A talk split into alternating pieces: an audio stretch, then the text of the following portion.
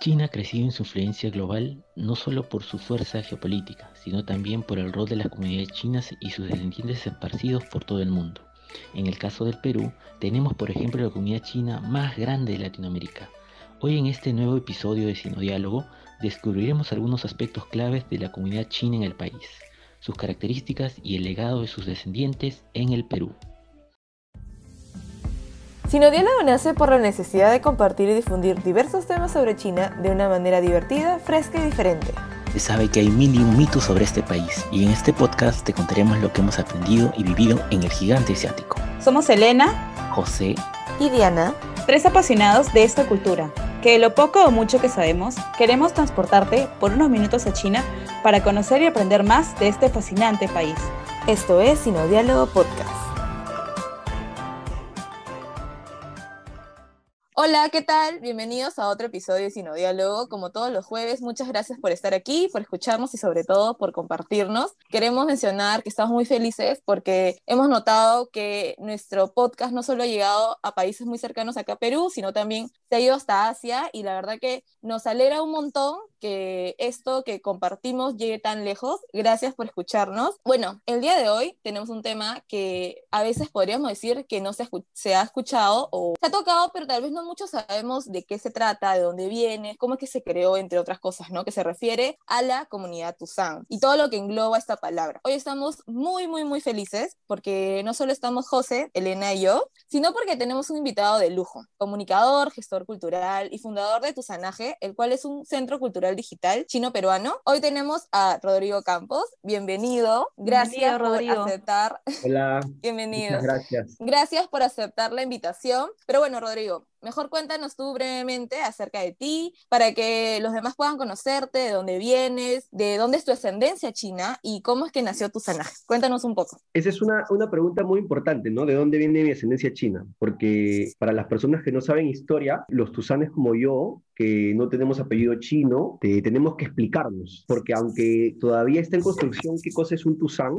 y, o sea, digamos, la gente no lo tiene muy claro, igual, como incluso se sabe menos de la historia, se asume, por ejemplo, que todos los tusanes tienen apellido chino, ¿no? Y eso no es cierto, desde el principio no lo fue, y hay, hay, hay varias cosas por ese lado, ¿no? Pero bueno, ya yo, en primer lugar, no, no soy un invitado especial, ¿no? Soy, soy solo un amigo.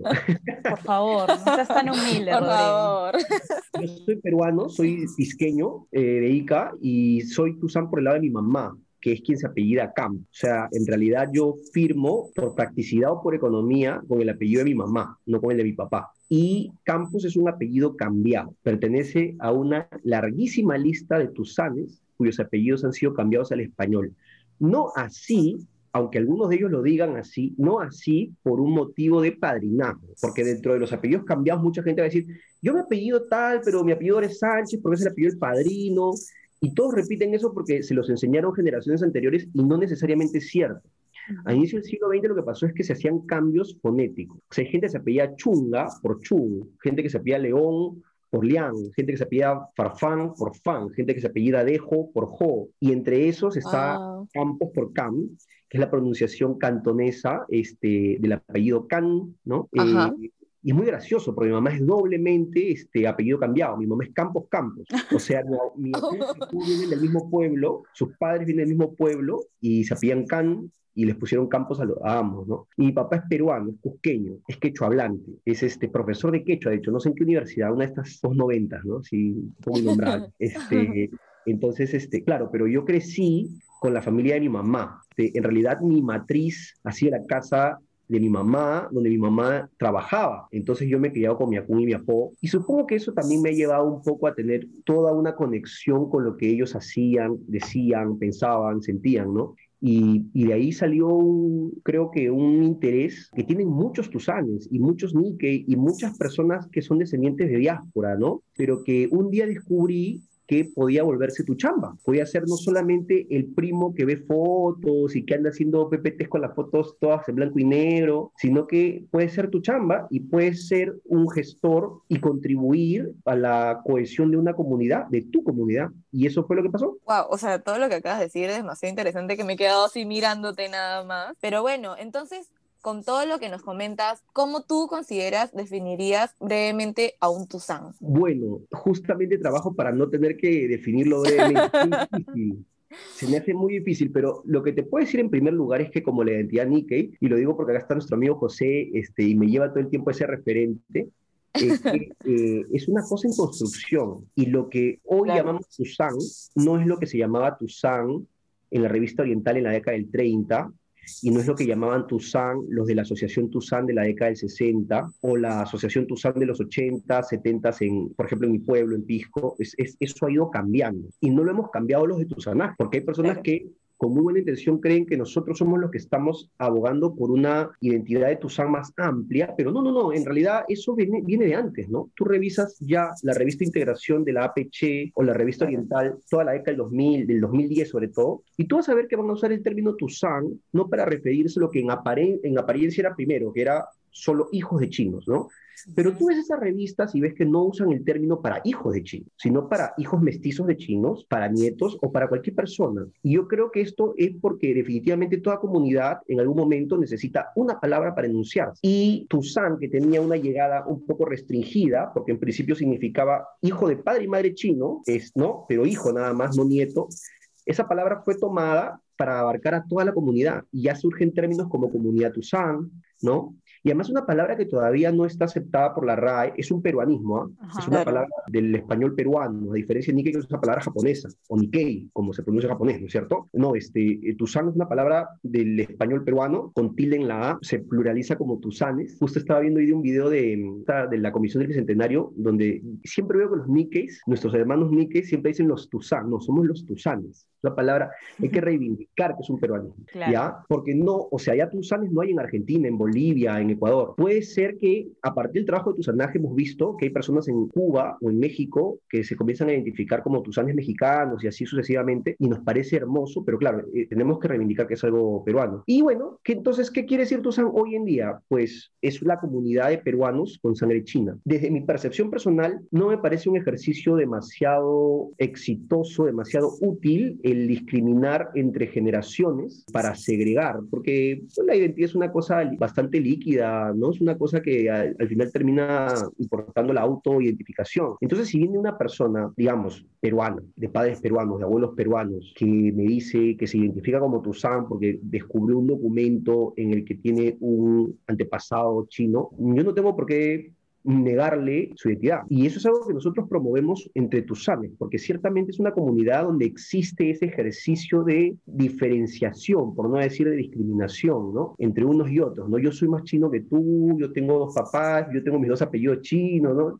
claro, yo, yo, sí me veo chino, tú no te ves... Chino, claro, para mí eso ha sido todo un tema, porque yo no me veo chino, pues. Entonces, eh, hay gente que no le gusta que la gente como yo tome un cierto liderazgo. Prefieren que el más jaladito tome liderazgo. El que tiene más apellidos, el que tiene los dos apellidos chinos, y de hecho me da mucha risa porque yo también antes pensaba que solo tenía que llegar hasta cierto lado de, ya sea físico o de apellido para que seas tu san, no que tu abuelo, tatarabuelo, bisabuelo sea chino para que realmente seas tu san, ¿no? Y es, muy cierto. A mí también me criaron así. A mí me criaron así, claro. Claro, totalmente. Y, y, es contradictorio, porque mira, en familias mestizas también nos crían así. Entonces yo les, a esas personas yo les respondo. Entonces en Villatuzán, en el club, este, ya cuando nacen los hijos de los socios que ya son nietos, bisnietos, digamos, ya ¿no? Son socios y sus hijos son nietos que les quitamos la membresía. O en tu casa, como ya te dicen que, la, que, tu sangre es hasta, hasta nieto, entonces cuando nacen los bisnietos ya no les invitamos el sacofán, pues. ya no le dan jumpado. ya no le dan jumpado, el sobrecito rojo. Claro, claro, que, en otra mesa. La cultura, la cultura no puede partir así. de hecho, de hecho es un, eh, se repite, ¿no? desde luego en todas las comunidades asiáticas, sobre todo, ¿no? Eh, a partir quizá de la quinta, sexta generación en adelante. Ahora, hay algo muy interesante que me gustaría repreguntar, ¿no? Eh, sobre todo en este concepto de Tuzán. ¿Cómo ves este concepto a futuro, ¿no? Porque por ejemplo, desde el lado más cercano, ¿no? que es la comunidad Nikkei, inclusive se está hablando, se está teniendo conversaciones de que de repente no es hasta inclusive necesario que tú tengas sangre japonesa, ¿no? O que tus descendientes sean de Japón, sino en la medida de que tú digamos, te identifiques con los valores japoneses, consumas, por así decirlo, la cultura y demás, en cierta manera ya podrías formar parte de la comunidad Nikkei, ¿no? No sé, ¿qué opinas acerca de eso? Si es que eso se repite también o se podría repetir en el caso de, los Tusanes. Lo que puedo decirte es que la cultura no es prescriptiva como dijo un viejo amigo mío, Tuzán. O sea, no es que primero tú haces la definición y luego haces que la gente encaje en la definición, sino que la cultura se va moviendo y eso va redefiniendo las cosas. Entonces nosotros estamos en una época donde estamos hablando mucho de identidades en general. Eso no pasaba hace 50 años. Entonces, hace 50 años, donde las etiquetas eran rígidas, si un chino casado con una peruana decía a sus hijos, tú eres peruano, y ya está, se acabó la discusión. Eso hoy día admite discusiones, porque tú dices, sí, soy peruano, definitivamente, pero una cosa es la nacionalidad y otra cosa es tu background cultural. Y porque soy peruano, pero siento ciertas cosas de otra manera, siento una afinidad con esto de otra manera, soy menos eurocéntrico que otro tipo de peruano. Este, en mi casa hay otras músicas, otras comidas, otras costumbres, otros sentires, ¿no? Entonces, este, ahora se está discutiendo eso. Y a eso vienen nuevas circunstancias, José. Por ejemplo, la globalización. Ahora va a ser mucho más difícil la deschinización de los chinos. Hablando yo de los tusanes. Este, Rodríguez Pastor hablaba, por ejemplo, de la chinización o chinificación de los peruanos y la peruanización de los chinos. Son procesos un muchísimo más difíciles hoy día, no solo por el tema de que se habla más de identidad, sino por la globalización. Es decir, tú ahora vas a un chifa de unos migrantes llegados en los 90 o en los 2000 y tú ves que su hijo irá a un colegio peruano, pero habla por WeChat, por videollamada con sus primos en China todos los días, ve series chinas, sabe todo lo que está pasando en China. Eso cambia radicalmente las cosas. Este, nuestros abuelos venían, se moría el último que sabía escribir chino, se acababan las cartas, se acababa la conexión con el otro país, ir a China era muchísimo dinero, era arriesgado total. Ahora no, los inmigrantes chinos ahora van a China dos veces al año, tres. Sobre todo el año nuevo chino. Sí, claro, o sea, entonces ya eso ha cambiado. Entonces esos procesos cambian y porque justamente los referentes ahora son multiétnicos. Entonces va a ser más difícil que, que se pierdan esas identidades, se van a complejizar. Por ejemplo, en tu sanaje nos parece importante recalcar la existencia de los afrotusanos. ¿ya? Sí, es verdad. son muchos. Para los que venimos de Pisco, Ica, Cañete, de Saña, de un montón de sitios de la costa, es lo más normal tener amigos que son descendientes de ambos, porque... O los tusanes andinos también, ¿no? Los tusanes andinos también. andinos. Sí, sí, lo, somos los más. Esos somos los más. Pero imagínate, los afro... O sea, Enrique Verástegui es afrotuzán, el poeta de Horacero, ¿ya? Su hermana, por ahí hay una he visto una entrevista de la hermana que es periodista, se, se identifica mucho más como tuzana, y creo que Enrique, como muchos individuos, por el tema de la apariencia, se veía más universal o más tirando a lo af. Y tenemos varios eh, afroperuanos orgullosísimos con apellido, con apellido chino. Y tenemos a Susana Vaca, que tiene sangre china. Dicen que Eva Yon también, yo no lo sé. Inclusive jugadores de fútbol también creo que no Y, de, de repente. de repente. Tenemos Susana eh, la poeta Sui Yun, eh, eh, Juaneco de Juaneco y su combo, se apellida Wong, el documentalista de la selva, que no me acuerdo ahorita su nombre, lamentablemente, un documentalista estupendo de la década del 30, Tuzán. Tenemos este, al poeta Bedrino Lozano Achul, poeta y narrador. Tenemos a, andinos ni hablar, pues, ¿no? Andinos con andino, pues apurrima. Y luego el, grueso de personas que somos descendientes de sangre indígena con sangre china, pues somos la, la enorme, inmensa mayoría, ¿no? Claro, es, muy, muy chévere este, identificarlo. Por ahí dicen que mm, esto separa, que todos somos peruanos y que esto separa. No, no es cierto, ¿ah? eso sí no es cierto. Yo creo que este, prestar la atención a la diversidad está bueno que es el trabajo de ciertas personas, es nuestro trabajo, pero no es para separar de ninguna manera, es para reconocer la diversidad como algo positivo. ¿no? Exacto, Ajá. qué interesante. Por ejemplo, yo eh, que estoy conectada y relacionada con el mundo chino, por así decirlo, que vengo años también estudiando la cultura, nunca había escuchado el término afrotuzán. Entonces, me parece que hay tanto en nuestra sociedad, en nuestra, en nuestra cultura, que nos falta reconocer eh, sobre los chinos, ¿no? Entonces, justamente en esa línea, eh, Rodrigo, te quería preguntar, ¿Cómo tú describirías a la comunidad Tuzán en el Perú? Es decir, ¿cuáles serían sus características a diferencia de otras comunidades, por ejemplo, la comunidad china en, no sé, en Brasil, en Colombia? ¿Hay diferencias o, son más las similitudes que, las unen? Mira, la comunidad china del Perú o Tuzán es comparable con la primera inmigración china a Costa Rica, con la primera ola mexicana, la de Mexicali, también un poco en el primer barrio chino Ciudad de México, la de Cuba, una mayoría de hombres, trabajadores, donde se combinó un sector de, de migración forzada con una voluntaria, a la que le viene una segunda ola ya de gente con capital, viniendo de San Francisco, de Hong Kong, eminentemente cantoneses, la lengua franca del cantonés, y donde se, una élite se casa entre sí, pero la gran mayoría se casa con mujeres locales porque el inmigrante chino es en su mayoría hombre, por varios motivos, entre ellos uno cultural, ¿ya? Eso es el primer Perú, pero luego hay una migración post reforma y apertura, post Deng Xiaoping, ¿no es cierto? Eh, donde vienen ya muchas mujeres, vienen mujeres solteras, vienen de otras partes de Cantón y de Fujian, y esa migración china nueva es como la argentina, como la española, pero la española es de Zhejiang, no es de, de Fujian, ¿no? Se parece a la brasileña, se parece a la nueva venezolana, o sea, de los chinos a Venezuela, ¿no? Ya, entonces eh, Perú es como que tiene las dos.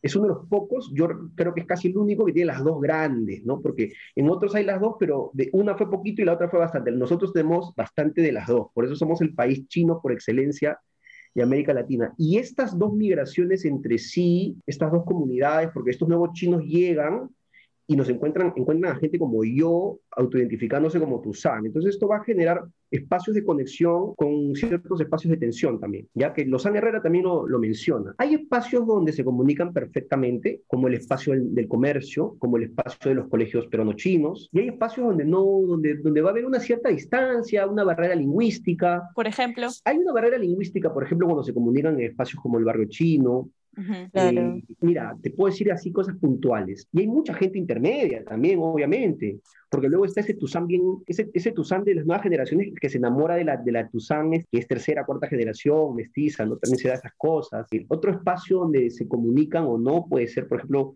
en el aprendizaje de chino, ¿no? Hay, hay ambos tipos de alumnos, minorías, ¿ah? Minorías, hay sí minorías, una mayoría de estudiantes peruanos, ¿no? Este, otro espacio es el mismo barrio chino, las mismas sociedades del barrio chino. O sea, me viene a la cabeza, ahora, por mi trabajo comunitario, mucha gente me cuenta muchas cosas. Me viene a la cabeza una señora, tercera generación, apellido peruano con apellido chino, o sea, mezclada, en la puerta de una sociedad dando los tickets a los que ingresan, y una señora china eh, que tiene recién 10, 15 años en el Perú, viniendo a, decir en chino que por qué esa mujer está ahí si ya no es china.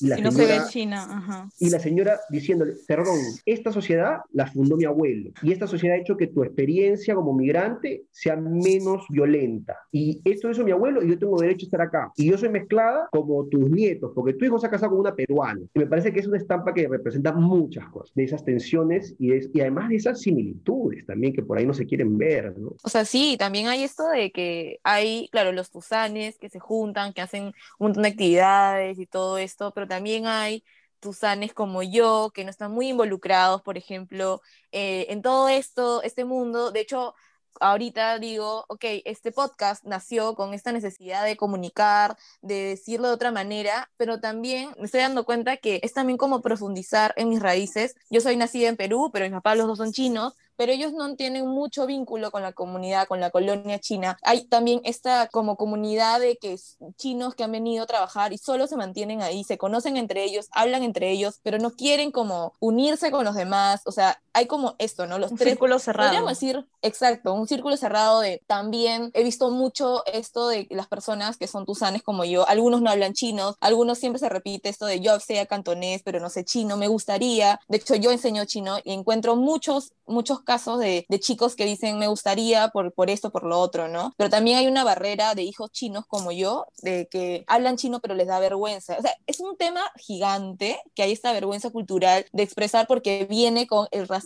vienen con estos chistes que ya hemos estado viendo en redes sociales y es wow. O sea, es súper, quería como comentar esto que me parece muy importante también. Muy importante, Diana, sumamente importante. Tú has tocado el tema del idioma, del lenguaje. Uf, eso ya es todo un tema, porque imagínate, la lengua que perdimos por ser una lengua no prestigiosa, pero además las diversidades lingüísticas entre los chinos, no como los latinos en, en Estados Unidos. O sea, en Estados Unidos tú tienes que un tejano, que toda la vida fue tejano, puede hablar el mismo idioma que un salvadoreño que acaba de llegar que un New Yorker de tercera generación que uno de Guinea Ecuatorial. O sea, la lengua une. Eh, de repente pasa con los Nikkeis, más allá de los okinawenses, pero es, con los chinos no pasó, pues. Por eso había sociedades, los que hablaban Hakka, los de tal zona, los que hablaban Lontú, ¿no? Y el mandarín ha implicado para los que están en una búsqueda hacia el pasado que tengan que hacerlo bajo el cristal del mandarín, que no es la lengua de sus abuelos, ¿no? Es como que tú quieres investigar sobre tus abuelos peruanos desde el francés, ¿no? Porque para los del sur es una lengua ajena. Es,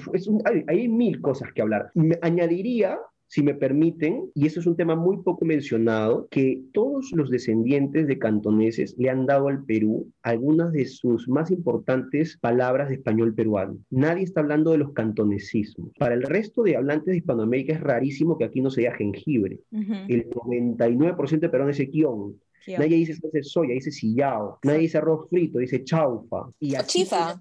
Chifa. Sí, tenemos un capítulo de eso, de hecho, sobre chifa versus comida china, que hablas exactamente de eso y es súper rico. Eh, son esas cosas que usamos a diario y no nos damos cuenta. Así es. Y, y nos trae varias preguntas. Por ejemplo, los Nikkeis tienen mejor posicionado el término Nikkei que Tusan. Es decir, hay más peruanos que conocen la palabra Nikkei que la palabra Tuzán. Pero es porque su comida se llama comida Nikkei. Si nuestra comida en lugar de chifa se llamara Tuzán, Tuzán sería una de las palabras más importantes de la identidad del Perú, ¿no? Pero, el término Tuzán tiene que competir con otros términos extremadamente importantes y conocidos como chifa. Y nos lleva a otra pregunta también en términos comunicacionales. El Tuzán aunque parezca mentira, no ha monopolizado el concepto de chifa como comida tuzán.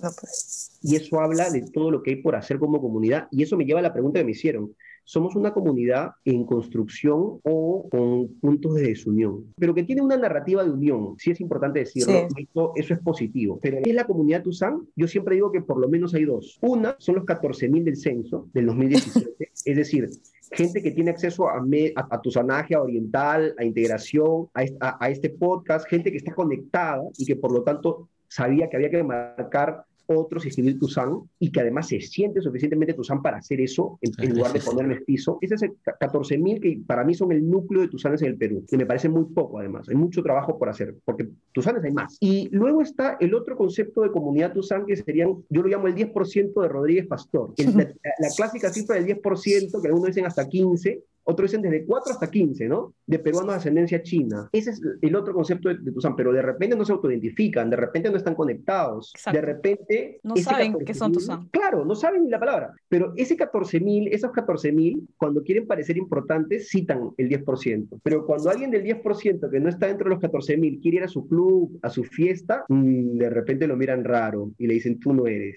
Ahí está la tensión, la contradicción en la que estamos trabajando algunas personas. Quizás un poco para eh, seguir complementando ¿no? la historia de tu sanaje, me gustaría un poco consultarte, ¿no? ¿Cuál es ese aha moment, ¿no? ¿Cuál es ese momento, el tipping point que te llevó a, a crear o a cofundar ¿no? tu sanaje? wow, mm, aunque muchos no lo sepan, tú, creo que tú sí lo sabes, José, tu sanaje es un, un producto shanghainés. Interesante. Estoy convencida que es un proyecto limeño, pero no, claro, es, es transnacional. Estoy, lo digo para, para, generar una sorpresa gratuita, pero en realidad es transnacional. O sea, habíamos personas pensándolo en Shanghai y personas pensándolo en Lima, por lo menos en esas dos ciudades. Bueno, ¿qué pasó? En verdad, yo no sé si hubo una anagnórisis, ¿no?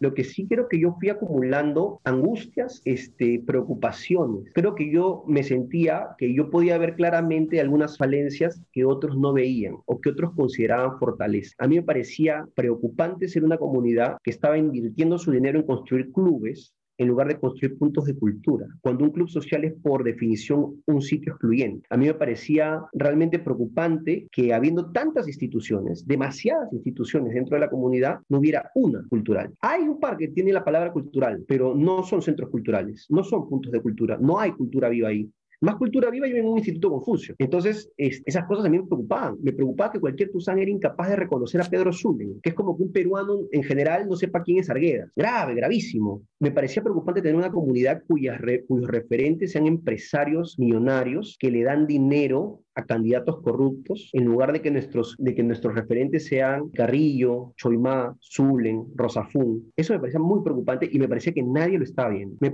me parecía que había mucha gente entrando a las comunidades para posicionarse en el juego de exclusividad, para pertenecer a ese círculo pequeño y nadie estaba tratando de generar un espacio para todo. Entonces, este, ya pues vi que había otras personas que pensaban igual, que tenían las mismas preocupaciones y dijimos, oye, hay que hacer algo, ¿no? Y en realidad fue como, vamos a crear un blog. Y yo creo que por ahí, entre los que había alguno o alguna que pensaba que iba a ser temporal, que iba a ser un blogcito para descargar y punto. Yo sí me estaba sospechando que iba a durar y creo que va a durar mucho más. Por ahí me parece que ya es el proyecto de mi vida, ¿no? Creo que mi vida me voy a dedicar a través de tu sonaje a hacer cosas. Tiene varios años, desde 2017, si no me recuerdo. Entonces sí, tiene bastantes años y, y todo comienza como, como un juego porque te apasiona, porque te gusta. Y cuando algo te gusta, sale mucho mejor, de hecho. Y bueno, Rodrigo, nos estabas contando sobre también este aporte en la comida, de que desde chifa y cosas como guion y todo eso de ahí, ¿no? Entonces, tocando este tema, ¿qué otras contribuciones, aparte de la gastronomía que ha aportado la, la comunidad china a nuestro país, qué otros aportes tú ves? Te agradezco esa pregunta formulada de esa manera, porque pasa así como los afros, que en verdad han hecho una contribución al deporte, a la música y a la comida, pero están un poco hartos de que todo el tiempo les pregunten por esas tres cosas, ¿no? Nosotros también estamos un poquito hartos de que todo sea chifa o que se simplifique todo al chifa, ¿no? que es una cosa extraordinaria, o sea, no es, no es, un problema con el chifa, el chifa es extraordinario. De hecho, muchos peruanos tienen que saber que entre los extranjeros que vienen y les encanta la comida peruana, muchísimos dicen que lo que más les gusta es el chifa. Entonces, eso está buenísimo, pero claro, hay otras cosas. ¿Qué hay? Bueno, yo hablaba de la contribución lingüística, que es una de las menos vistas. Los inmigrantes chinos, cantoneses, le han dado al español peruano muchas palabras algunas que son indudablemente generales a todo el Perú, como chifa, como sillao, como kion, otras más específicas, más circunscritas al tema de la comida, como guantán, como chaufa, como ese ticalú guantán, chihaucay, temas relacionados a la comida, otras ya circunscritas a la comunidad tuzán, ya no al resto de peruanos, como acún, apuó, ciertas palabras tabú para el sexo, para la orientación sexual, insultos, eso es en cuanto a lo lingüístico. ¿Qué más hemos aportado? Hemos aportado al imaginario, al sistema de creencias popular, vamos a decir. Más allá de las formales estructuras de las religiones, los peruanos tienen una enorme diversidad en sus creencias populares, descendiendo de creencias amazónicas, andinas, afros y también tusanes. Desde Sanacón, que está en el templo Tuncín, que es un cuancón al que se le convirtió en Sanacón y es una especie de santo o fue en un momento del siglo XX una especie de santo,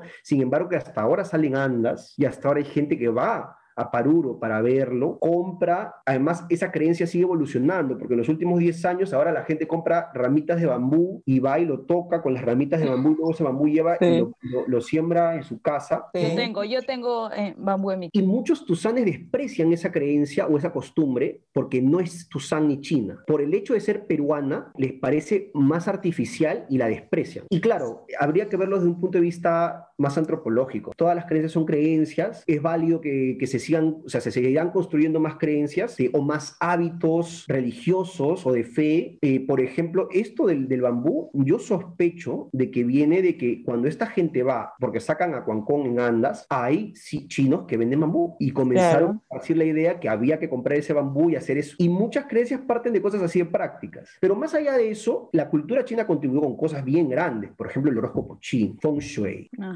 y ¿Qué más? Bueno, con prácticas que tienen un sistema de pensamiento y, un, tema corporal, un, conjunto de movimientos, como por ejemplo eh, Qigong, este, Tai Chi Chuan, artes marciales, que, que igual te invitan a un estilo de vida, a una manera de ver las cosas. Entonces hay toda una contribución en las creencias. Luego hay una contribución a la cultura popular en general por ejemplo, desde el cine chino, y me refiero más a este cine serie B, hongkonés, de los 70s y 80s, que todavía se sigue viendo con películas de Bruce Lee, de Jackie Chan. Luego hay una influencia indirecta a partir de los productos de la cultura popular contemporánea japonesa que se basa en historias chinas, siendo la más importante de todas Dragon Ball. los japoneses han creado videojuegos con personajes chinos siempre, en Capcom, Street Fighter, todos lados. Y casi nadie lo sabe. Y casi nadie lo sabe. Y también indirectamente la cultura estadounidense nos ha traído personajes en apariencia chinos, no exotizados, pues estereotipados, pero hay eso también, ¿no? Luego hay contribuciones al periodismo. Y Hermina Ruiz Chong, más madre de don Raúl Chan Ruiz, actual director de la revista Oriental, fue la primera periodista mujer peruana con estudios universitarios en la Escuela de Periodismo de la Católica, que fue la primera. Tenemos a Rosa Fun, que es la madre de la arqueología, la, gran arqueóloga viva peruana. Tenemos a Olga Locke, una mujer de ciencias importantísima. Tenemos a la señora Teresa en, la parte diplomática, de comercio exterior. Y ya mencionaba a los hombres, ¿no? Pedro Zulen ha sido quizás uno de los bibliotecólogos más importantes del Perú. La biblioteca principal de San Marcos se llama Pedro Zulen. Además, ser el fundador del movimiento pro indígena con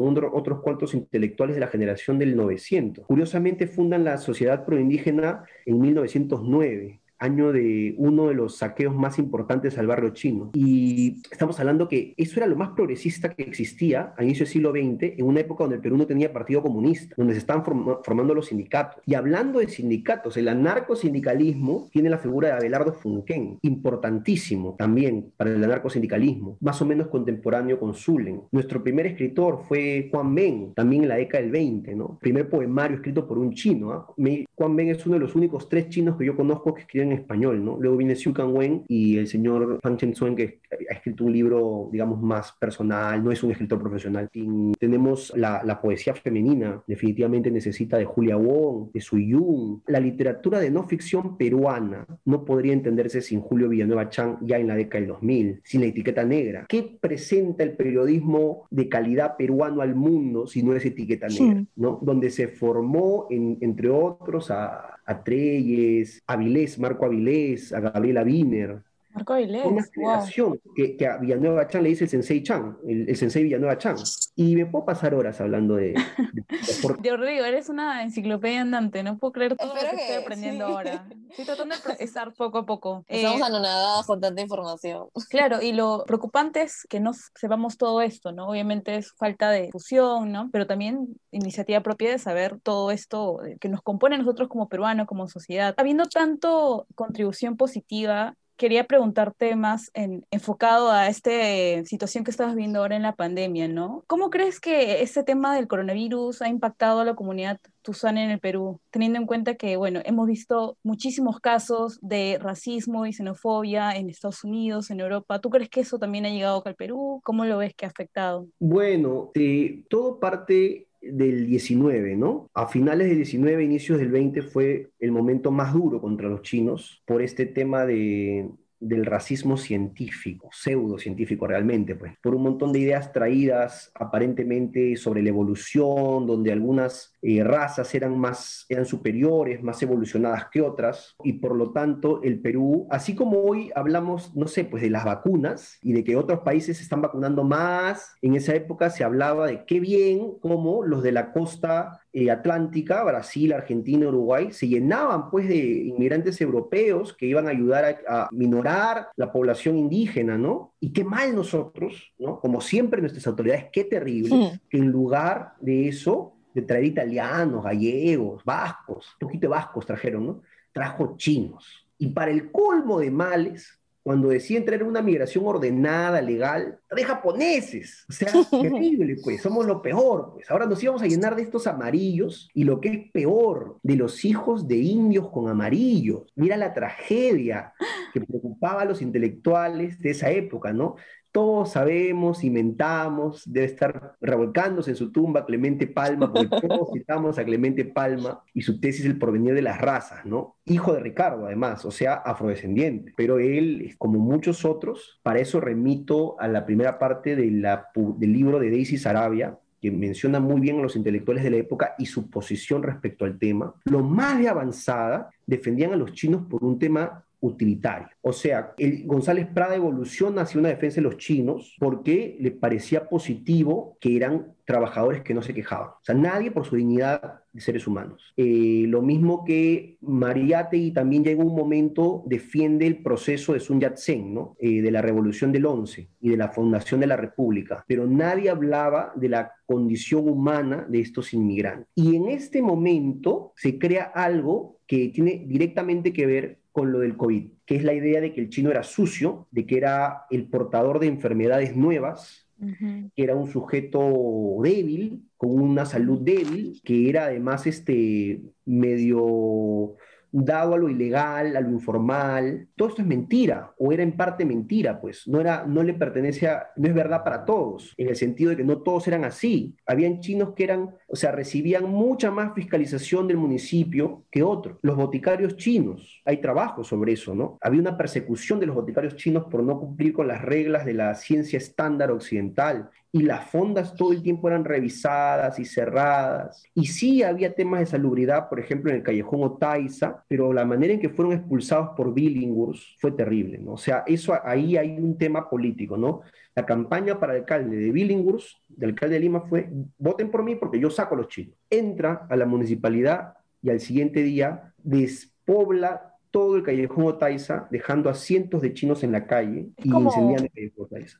Un poco hacer una comparación ahora es como lo, nosotros vemos a los venezolanos acá, por así decirlo, ¿no? Este estigma que tenemos con los venezolanos, que vienen para robar, que no contribuyen en nada y que la mayoría de muchos eh, candidatos presidenciales ahora prometen expulsarlos de manera así tan ligera, ¿no? Totalmente. Esos dos temas hacen que sea tan fundamental hoy día la lectura del proceso de la inmigración china. El proceso de los venezolanos y el tema del COVID. El tema del COVID lo que ha demostrado es que el racismo contra los chinos nunca se ha ido. Peruanos nunca aprendimos que los chinos son nuestros hermanos y que no son menos que un inmigrante francés o italiano o alemán que es visto con otros ojos. Nunca se aprendió. ¿Sabes qué pasó? Que se callaron la boca porque los chinos tuvieron un ascenso social. Entonces, chino era tu compañero de clase al que le, al que le preguntas por el examen, o chino es el catedrático o el profesor de la maestría o tu jefe en el trabajo o el dueño de la empresa. Era chino Tuzán. Entonces, ya no podías decirle como el chino aguatero del RIMAC de 1901, no le podías decir lo mismo, pero de repente eso ha estado ahí latente porque con el COVID ha emergido. Ha sido una excusa, creería yo. O sea, creería que es hablando de este tema es una excusa y creo que siempre ha estado ahí, solo que ahora con todo este movimiento de respetar realmente a la gente, movimiento lo digo porque ahora algunas personas se ponen este rol de, ay, no, sí, yo, no, yo no, yo no soy racista porque yo tengo un amigo negro. Es lo que dicen, realmente hay gente que lo dice así. También lo dicen con los chinos, ay, no, yo no soy racista, yo tengo un amigo chino, es más, mi pataza. Y, y haces cosas que son racistas. Sí, aunque sea de repente coreano, japonés, pero le dicen chino. Claro, entonces yo, por ejemplo, le estaba hablando a los chicos de que con esto de que pasó el año pasado, en el 2020, con todo esto del virus, yo llegué más o menos, o sea, estaba en una clínica, era marzo, y la gente me miraba mal. Una mirada de, me vas a contagiar, hoy ni siquiera, podía estornudar o podía toser, porque realmente la gente me miraba mal, se iba, o sea, era una manera muy, parecía una, una película. Realmente decían yo era el virus y, yo podría defenderme, pero mi papá, a mí me, me, dolía ver, y me hace recordar mucho esto que ha pasado en Estados Unidos, ¿no? Ver a, que a mi papá lo miraban mal porque pensaban que él tenía el virus, o no sé, o sea, es bastante chocante, y ahora que me acuerdo, porque realmente yo siento que con esto de, de la pandemia, del coronavirus y todo, es simplemente ha sido una excusa para realmente sacar esta parte racista que siento que está y que algunos lo han ocultado. Siempre ha estado, lo han ocultado simplemente porque ya no está de moda. O sea, yo lo veo así, ¿no? Ahora también, bueno, responde quizás a un tema coyuntural, ¿no? El crecimiento de la influencia geopolítica de China eh, obviamente representa una amenaza para Occidente, ¿no? Y parte del discurso obviamente es atacar a través de estos mensajes, ¿no? Pero, digamos, ¿cómo lo has sentido, Rodrigo, tú desde la perspectiva, ¿no? De repente has estado en China y has regresado por la pandemia, no sé si nos podrías comentar un poco de eso también. Bueno, mira, en primer lugar, yo no me veo chino ya, pero por el hecho de venir de China, sí viví varios episodios feos. Y segundo, mi prima hermana, que tampoco se ve china, porque se ve más blanca, en la pandemia estuvo vendiendo mi pago para sobrevivir, porque tiene tres hijos. Y una persona de nuestro antiguo barrio, yo no lo conozco, pero que más o menos como que jugó de chico con mi prima, comenzó a escribir en Facebook, en un post que promocionaba Minpaos, comenzó a poner que, ay, estos chinos todo el daño que le han hecho al, al Perú,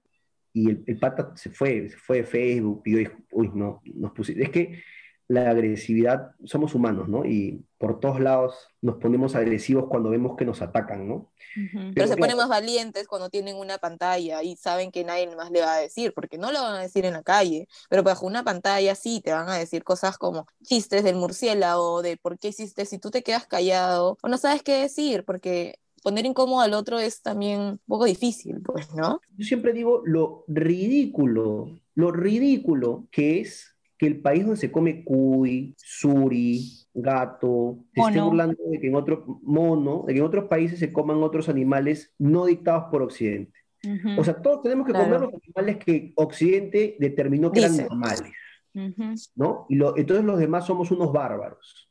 Entonces, claro, de alguna manera entiendo el razonamiento detrás de que un londinense se burle de que, de que hayan chinos que coman animales no estándares, pero que un peruano, de mm. verdad, o sea, yo vengo, yo soy de Pisco, acá en Chincha se come gato, acá hay afroperuanos en Pisco que comen gatos, en el distrito de, de pescadores de Pisco que se llama San Andrés, se come chuita, que es como un pelícano, un tipo de pelícano, o sea, ¿de qué estamos hablando?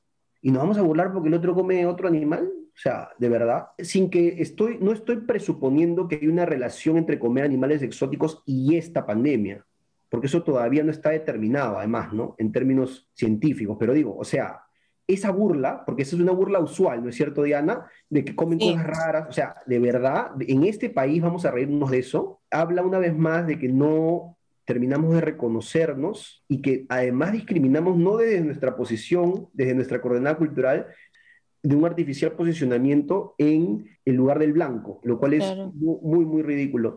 te digo algo más, esto nos lleva, este tema del racismo aparentemente despertado nos lleva a una profunda reflexión dentro de la comunidad Tuzán que es, señores, la plata no acaba con la discriminación, no acaba con el racismo. Que estudiemos en sus colegios, que, estudiemos en sus universidades, que vayamos a sus clubes, que compremos y nos vistamos con la misma ropa y que comamos en los mismos restaurantes, no ha hecho que nos crean sus iguales. Hay que hacer como los afro y hablar del tema tiene que quedar claro, porque durante mucho tiempo se ha creído que eso era. O sea, la, generación del, 60-70, es una generación que ahorita ya tiene como 60-70 años, creyó una generación de tusanes limeños que accedió a las mejores universidades, a un nivel social, salió de Paruro, se fue a San Borja y creyó que esa era la solución, que ya no ser el chinito, el bodeguero eh, Lau, por decir, sino el ingeniero Lau, era lo que cambiaba la situación. Y no, no, hay que hablar. No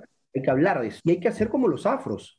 Hay que ser frontales y directos y hablar del tema, ponerlo sobre la mesa. Pero un poco para hacer quizás ya la última pregunta y reflexión, Rodrigo, me gustaría un poco, bueno, hemos, hablado de tu personaje, hemos hablado un poco de la importancia de, de estudiar ¿no? la diáspora china, la importancia de estudiar a la, a la, comunidad china. A manera de reflexión, ¿qué mensaje final y o recomendación podrías, digamos, brindar tanto a aquellos, por así decirlo, eh, tusanes que no saben mucho de su pasado, de, su legado, digamos, histórico, y o todas aquellas personas que están interesadas en este tema, ¿no? De, la migración china, de la cultura china. No sé si tienes algún mensaje final. Bueno, el mensaje sería, en primer lugar, me dirijo a los tusanes que estamos de alguna manera relacionados con la comunidad. Y yo me atrevo a decir, por ejemplo, Diana dice que ella está mucho menos relacionada, pero créeme, Diana, que igual estás mucho más que muchísimos otros. Están en un completo...